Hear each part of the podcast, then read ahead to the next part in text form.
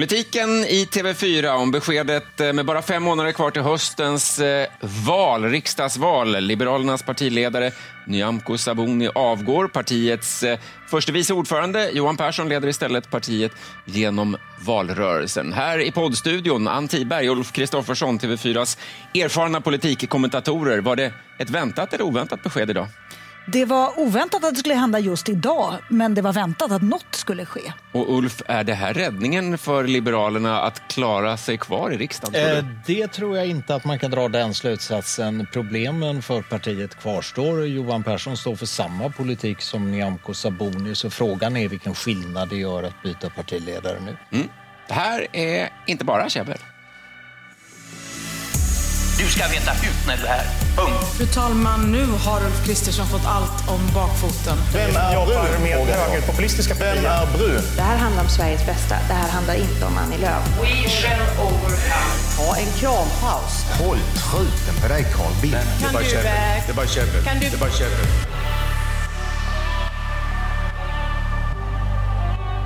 Ja, det är den 8 april. Jag heter Johan Macéus och vi ägnar hela podden idag åt, vi får väl kalla det dramatiken inom Liberalerna efter beskedet som skakade om det politiska Sverige vid lunchtid idag. I juni 2019 valde partiet Hela mig. Men Hela mig är inte det som nu behövs.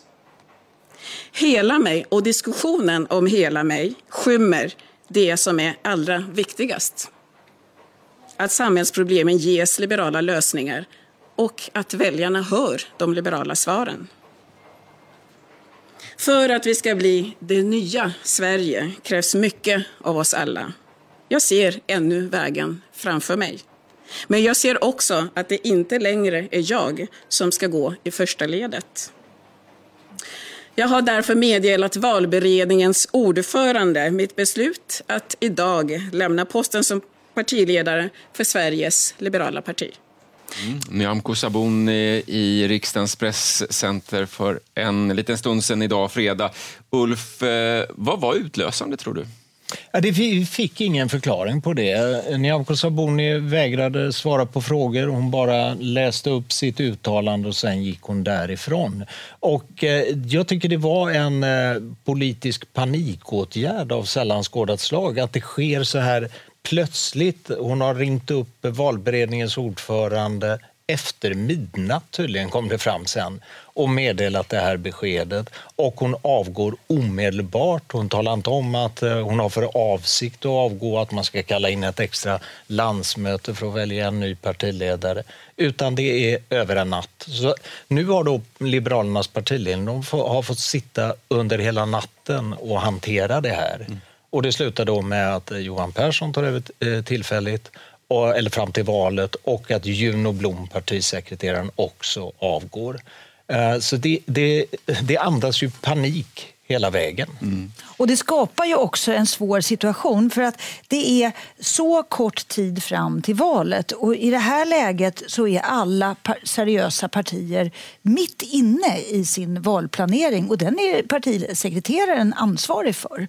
Så att nu ska en ny person då komma in och ta över de här planerna eh, och man ska så att säga eh, försöka få ordning på valrörelsen i ett sånt här sent skede om man vill göra omkastningar eller förändringar som man tror då eh, kanske eh, skulle hjälpa upp situationen. Det är ju de här mycket svaga opinionssiffrorna som gör att, att eh, partiet det, är så här desperat i det här läget, bedömer mm. jag. Sen, sen, undrar ju, alltså alla undrar ju, vad var det egentligen som blev droppen? Vad var det som utlöste det? För att att Liberalerna har låga opinionssiffror, det har vi vetat länge. Det har varit så under, i flera år har siffrorna gått ner och under Nyamko Sabunis tid har det fortsatt ner och sen har det legat på den här väldigt låga nivån nu under hela hennes tid som partiledare.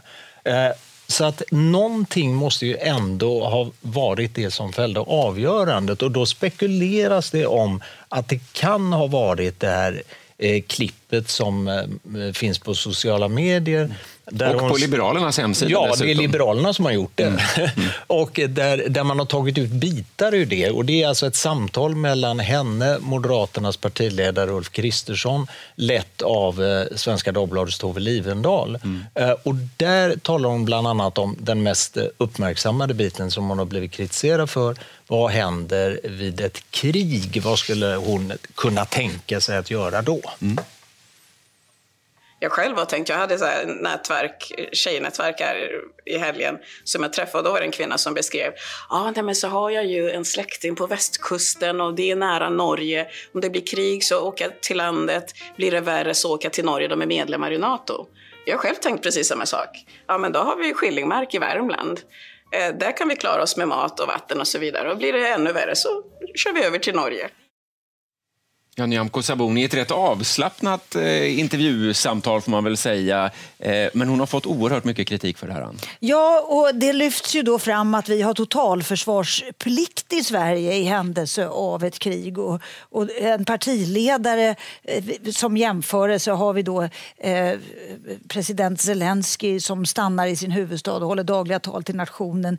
Det, det ställs höga krav och höga förväntningar på en partiledare i det läget. Men jag tycker nog ändå att, att det, det, man, det här är ju en tankelek hon ägnar sig åt. Och, och det, eh, Fast det är ju det, det sak... är ju väldigt övertolkat, att den kritiken som har kommit. Så min bild är att det finns stark kritik mot henne och då eh, kanske man passar på ett sånt här läge Mm. eh, så fort det dyker upp något som man kan kritisera Men menar du att det har varit för. påtryckningar på henne inför beslutet, beskedet idag? Menar du det? Jag gissar, eh, alltså jag utgår ifrån, med tanke på den kritik som har funnits internt och det krypskyttet som har funnits. eh, Vi har till exempel sett inför parti, partistyrelsemöten så har det skickats mejl till partistyrelsen. Eh, det, det är en tid sen, men, men det har skickats mejl till alla medlemmar med synpunkter och sånt här. Det, det, och och att, att sånt sker i ett parti tyder ju på att allt inte står rätt till. Eh, så att med tanke på den kritiken så kan man ju föreställa sig att den typen av interna kritiker också använder den här typen av tillfällen. Ja, att, eh, jag tror att det här har spelat in. Jag tror inte redan... eh, Alltså det finns så många förklaringar och framförallt handlar det om låga opinionssiffror under lång tid. 2,3 procent. nu, Ja, i senast fyra väljaropinion då, sista mars kom, kom den sammanvägningen. Men eh, jag tror ändå att det här spelar in för att inför det här, när, det kom ju en ganska kryptisk kallelse till en pressträff, att det är förändringar inför valrörelsen som den här pressträffen skulle handla om. Då började jag ringa runt eh, till eh, liberaler och eh, jag fick inte be- bekräftat att det handlade om Nyamko Sabunis avgång, att det var det som skulle meddelas. Däremot fick jag höra eh, såna allmänna säga om att ja, men det har ju varit väldigt mycket kritik mot Nyamko Sabuni nu på grund av det här Norge-klippet. Så att det var ju antydningar om att det hade med det att göra.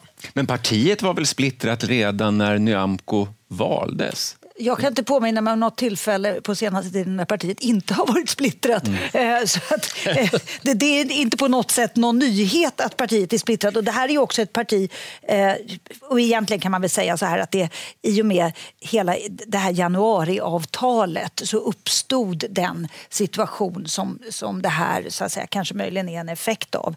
Eh, Men den splittringen har funnits mycket, mycket länge. Samtidigt var ju splittringen lite grann, alltså den här grundläggande splittringen om huruvida man skulle fortsätta att stödja Stefan Löfven och fortsätta med januariavtalet eller gå över till andra sidan och, och stödja Ulf Kristersson som statsministerkandidat.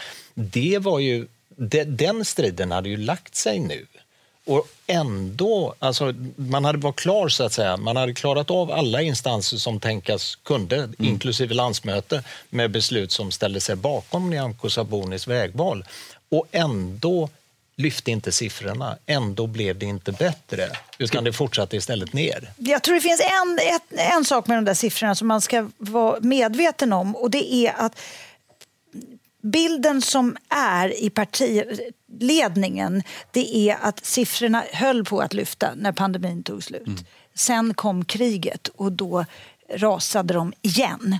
Det fanns, så att säga, man upplevde Ja. att man hade fått ett, Och det, det, är någon konst, sorts det är ju andrum. konstigt att Liberalerna inte kan profitera på den här situationen med tanke på att de är det partiet som under lång tid har varit tydligast för att Sverige ska gå med i Nato. Och tydligast mot Ja. Ryssland Ja, dessutom. tydligast mot Ryssland. Och Ja. då borde de ju kunna eh, så att säga, få ut det när det är den här situationen. Så betyder Men det att de har varit lyckats. oskickliga? Att Nyamko Sabuni har hanterat situationen som partiledare oskickligt? Ja, det tycker jag. För att hon har, alltså, och jag tycker faktiskt att det började redan när hon hade va- valts till partiledare i i juni 2019. Ska vi lyssna till vad hon sa då, Ja, eh, för att minnas? Då frågar jag landsmötet om ni beslutar att välja Nyamko Sabuni till Liberalernas nya partiordförande.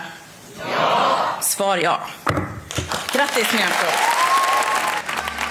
Tack så väldigt mycket för eh, förtroendet. Och jag lovar att göra mitt yttersta för att leva upp till det.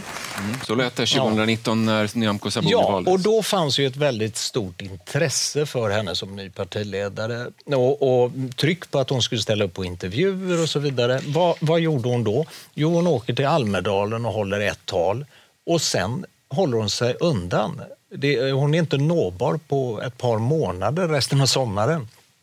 För att då skulle hon ut och prata med partiet och prata med sina medlemmar. När hon hade guldläge för att få ut sin politik och bygga upp sitt eget varumärke som partiledare. Så att redan där eh, reagerade jag på vad är det här? Vad är det här för strategi? Jag håller faktiskt med dig. Och det har funnits ett element av det därefter. Det har funnits flera tillfällen när hon inte har en riksdagsplats Eh, och därför inte varit närvarande i riksdagen ens utanför eh, kammaren i samband med eh, viktiga omröstningar till exempel. Och det har hon också fått intern kritik för. Har hon stått ensam i partiet? Det känns ju som, utifrån det ni beskriver idag om beslutet att hon tog det själv sent i natt, lämnade hon beskedet. Eh, du pratar om att hon är oskickligt eh, hanterat PR-mässigt, att hon kanske kunde skött sådana saker själv. Har hon själv fått bestämma för mycket? Har hon Nej, haft men för alltså, lite hon, har, hon har ju haft eh, anhängare som är starka. Johan Persson som nu tar över är ju en av dem. Han har ju varit väldigt lojal med Nyamko Sabuni och backat upp henne.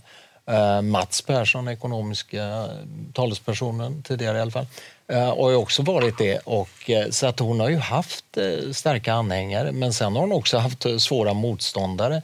Men hennes problem är ju att hon har liksom inte lyckats fokusera och få ut Liberalernas starkaste frågor. Och som Ann säger, det har blivit svårare för dem på grund av pandemin och, och, och kriget nu. Men så är det ju för alla små partier. Och, och, liberal- det gynnar regeringen. Liberalerna och kvinnor verkar inte heller gå så bra ihop.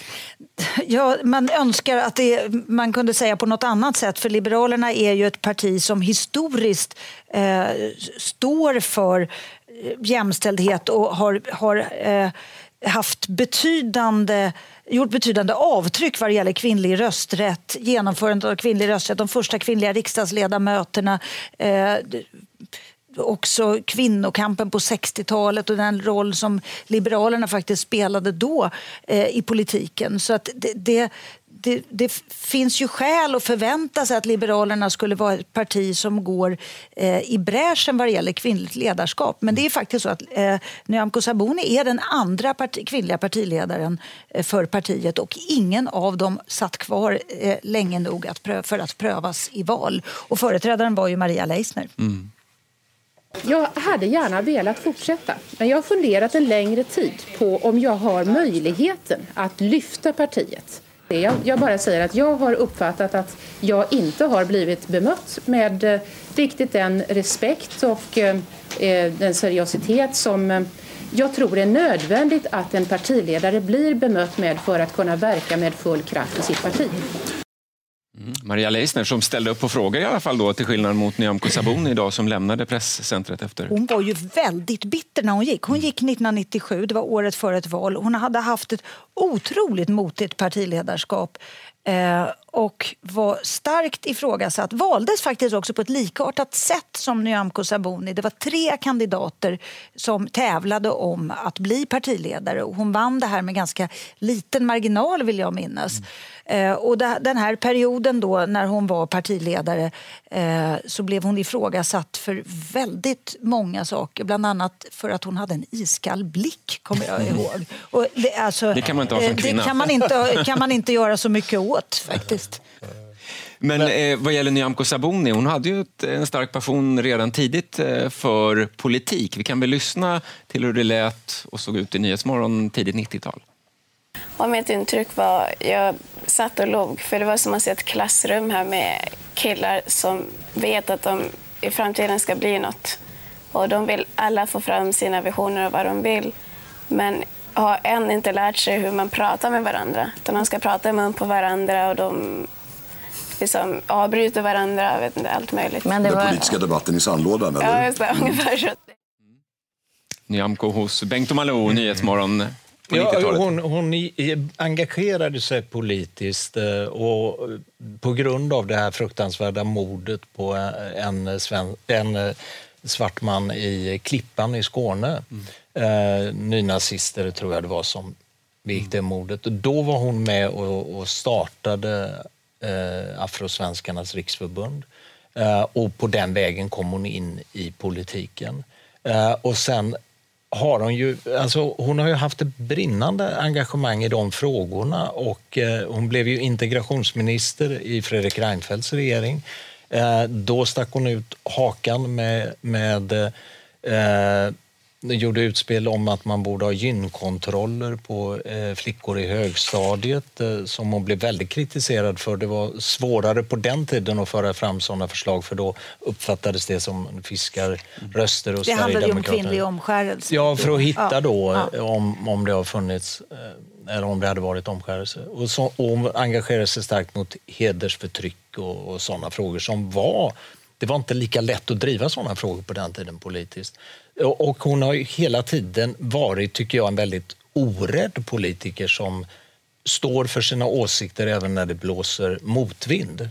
Och hur minns vi, kommer vi minnas eh, Nyamko Sabuni som partiledare? Ja, men det är nog rätt mycket det som Ulf är inne på. Att hon, var en, eh, hon var inte rädd för att vara en tydlig politiker. Och hon eh, väjde inte för att ta även svåra debatter. Sen är ju det avtrycket som hon kommer att ha gjort politiskt kanske då framför allt att eh, ha lämnat januarisamarbetet med eh, regeringen, eh, Socialdemokraterna och Centerpartiet och att ha öppnat för att regera eh, Eh, med stöd av Sverigedemokraterna. Och, och det där eh, är ju ett vägval som eh, partiet fortfarande har fantomsmärtor av, skulle jag nog uttrycka det som. Även om konflikten så att säga, ytligt sett är bilagd så tror jag inte att den är bilagd. Ett poddtips från Podplay. I fallen jag aldrig glömmer djupdyker Hasse Aro i arbetet bakom några av Sveriges mest uppseendeväckande brottsutredningar går vi in med hemlig telefonavlyssning och, och då upplever vi att vi får en total förändring av hans beteende. Vad är det som händer nu? Vem är det som läcker? Och så säger han att jag är kriminell, jag har varit kriminell i hela mitt liv men att mörda ett barn, där går min gräns. Nya säsongen av Fallen jag aldrig glömmer på Podplay. Det är ungefär fem månader kvar till höstens riksdagsval. Eh, Liberalerna byter partiledare. Johan Persson, gruppledaren, vice ordförande, tar över nu. Eh, men det är inte säkert att han blir partiledare, för det här ska eh, ske ett val i december. Så om man då lägger sin röst på Liberalerna i valet i höst, vem röstar man på då? Vad vet vi om vad den rösten innebär? Ja, han blir ju eh, ja, han blir partiledare fram till valet mm. och fram till det här Men TF då, eller? Ja, det kallas väl det. Eh, för att, och att man gör så, det är ju för att Liberalerna vill ju inte... Det, det, är en ganska lång process om man ska välja partiledare på, på normalt sätt. Då ska det ju eh, nomineras och eh, det måste gå si och så många veckor innan man kan ta beslut, ta ett landsmöte och så vidare. Eh, så att de tyckte ju tiden, 157 dagar, det är för kort tid för att hinna med den processen och därför valde de den här lösningen. Sen är det ju mycket möjligt att eh, Johan Persson ändå skulle ha blivit vald om man hade gått den vägen. Eller att han kanske blir det vid det kommande landsmötet i december. För att han är ju en av deras absolut starkaste företrädare. Han har ju ett försprång. Han får ju ett Ja. försprång inför en sån, eh, ett sånt val. Mm. Så att de ger ju honom så att säga, ett, en räkmacka, eller hur man nu ska Mm, uttrycka sig.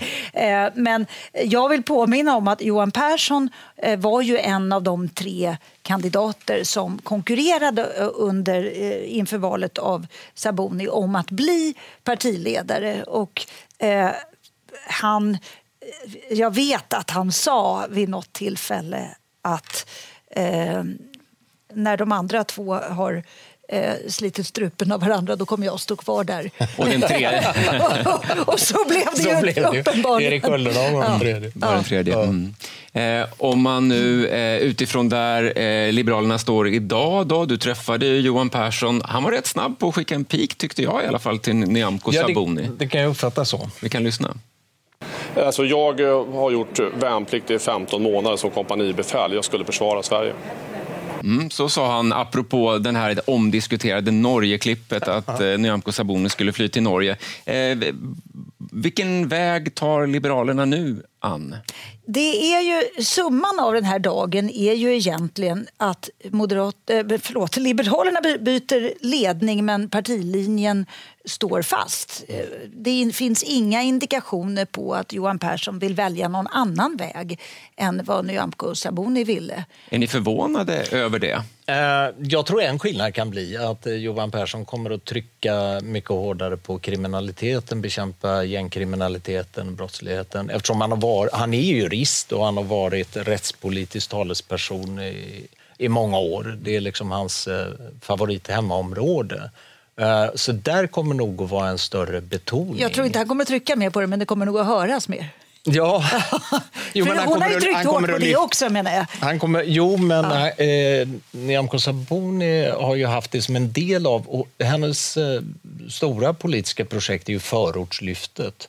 Eh, och då ingår ju det här med att bekämpa kriminaliteten eh, som en del, men det är också väldigt mycket sociala satsningar och utbildning och så vidare.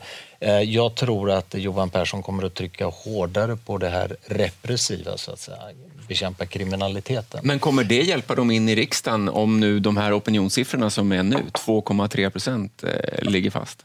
Jag tror att de har ett väldigt, väldigt tufft race att sitta kvar i, riksdagen eh, i höst. Mm. Men det, det går inte att utesluta någonting. Men, men är det vägen? Eh, det kan inte jag faktiskt svara på. Och fladdrigt sa väl, var inte det ett ord som, som Persson sa om hur väljarna har uppfattat Liberalerna? Mm.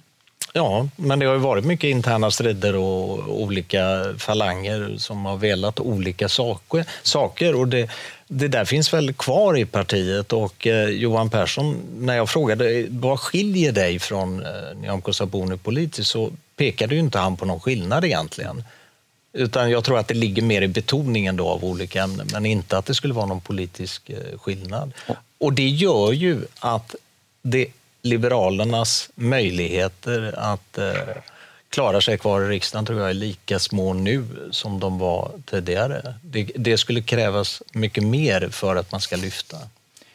Magnituden av det besked vi har fått idag, hur stor är den skulle ni säga? Om du börjar Ann. Ja, väl en fyra på Richterskalan? Nej. Inte så märkbar med andra ord.